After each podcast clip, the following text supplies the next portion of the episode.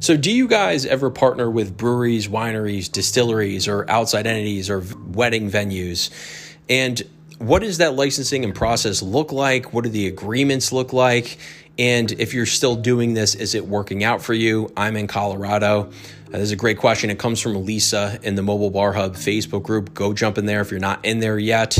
Uh, but a, a, lot of things I keep a pulse on or keep my, my finger on the pulse of when I'm having these conversations. Uh, every single scenario is a little bit different. So uh, we've chatted with a lot of wineries and breweries that each have different ideas about what they want for service and also what they want to give up for, for pricing.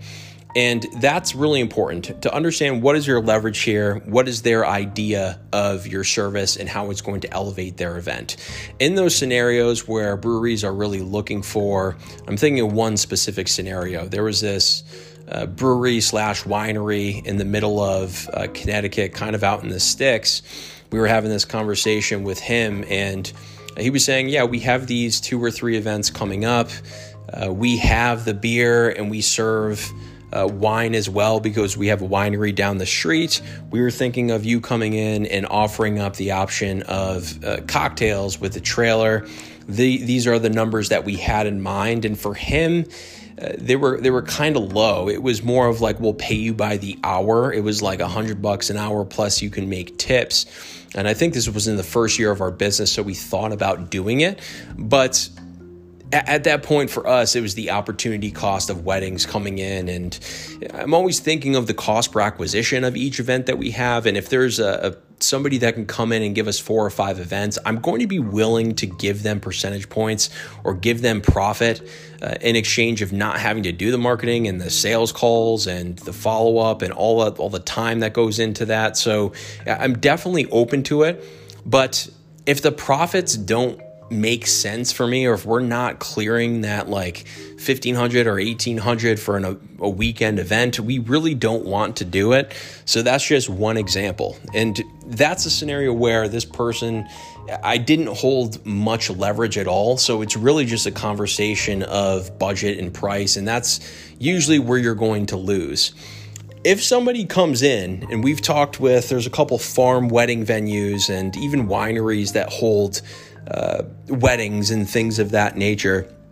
If somebody can come in and start to fill up my calendar, it, whether it's five events per year or even like once one or two a month if somebody can do that for me for high ticket weddings i'm going to be willing to do something like 15% of the total revenue that's being brought in or even 20% if it's something where it's like, okay, maybe we charge a little bit more, say this is our price, and they take 15 or 20% of that, and we get the rest of this, and here's our expenses, and we clear this $2,000 of net profit, 100%.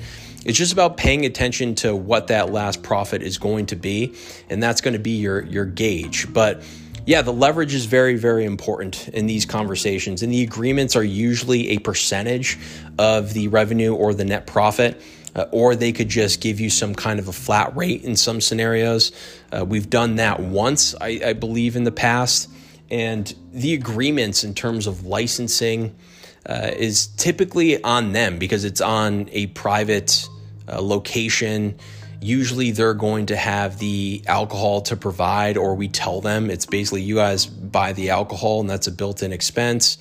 Uh, but the licensing, it's usually on them because it's their thing. They already have alcohol on site, uh, and you don't have to worry too much about that aspect depending on where you live. But yeah, these are good relationships to have. They, they definitely are. And that's, uh, people are always talking about the percentage uh, that they aren't willing to give up. We see these conversations often where somebody said, Hey, I partnered with this venue and they're taking 15%. And then somebody comes in and says, That's outrageous. You should never do that without context, there, there's no way to judge that because if it's feeding you a ton of business, even if you're making a little bit less of what your ideal profit margins are, those relationships can be great for your business and create that constant cash flow coming in. So treat each conversation a little bit differently. Uh, really highlight what the, the value of your service is, of taking a lot of the headaches off the plate of the venue, that you can be trusted, that you are going to elevate and really match the uh, the vibe of whatever their location is. And um, yeah, that that's the most important thing. But these these relationships are great in any context, depending on uh, the the deals that you are striking with them. So yeah, check out mobilebarhub.com. We talk about a lot of this stuff. Uh, we're going to go deeper into the sales process and how you can create those relationships in the first place. Uh, so go check that out. It's in the membership, and we will see you in the next podcast.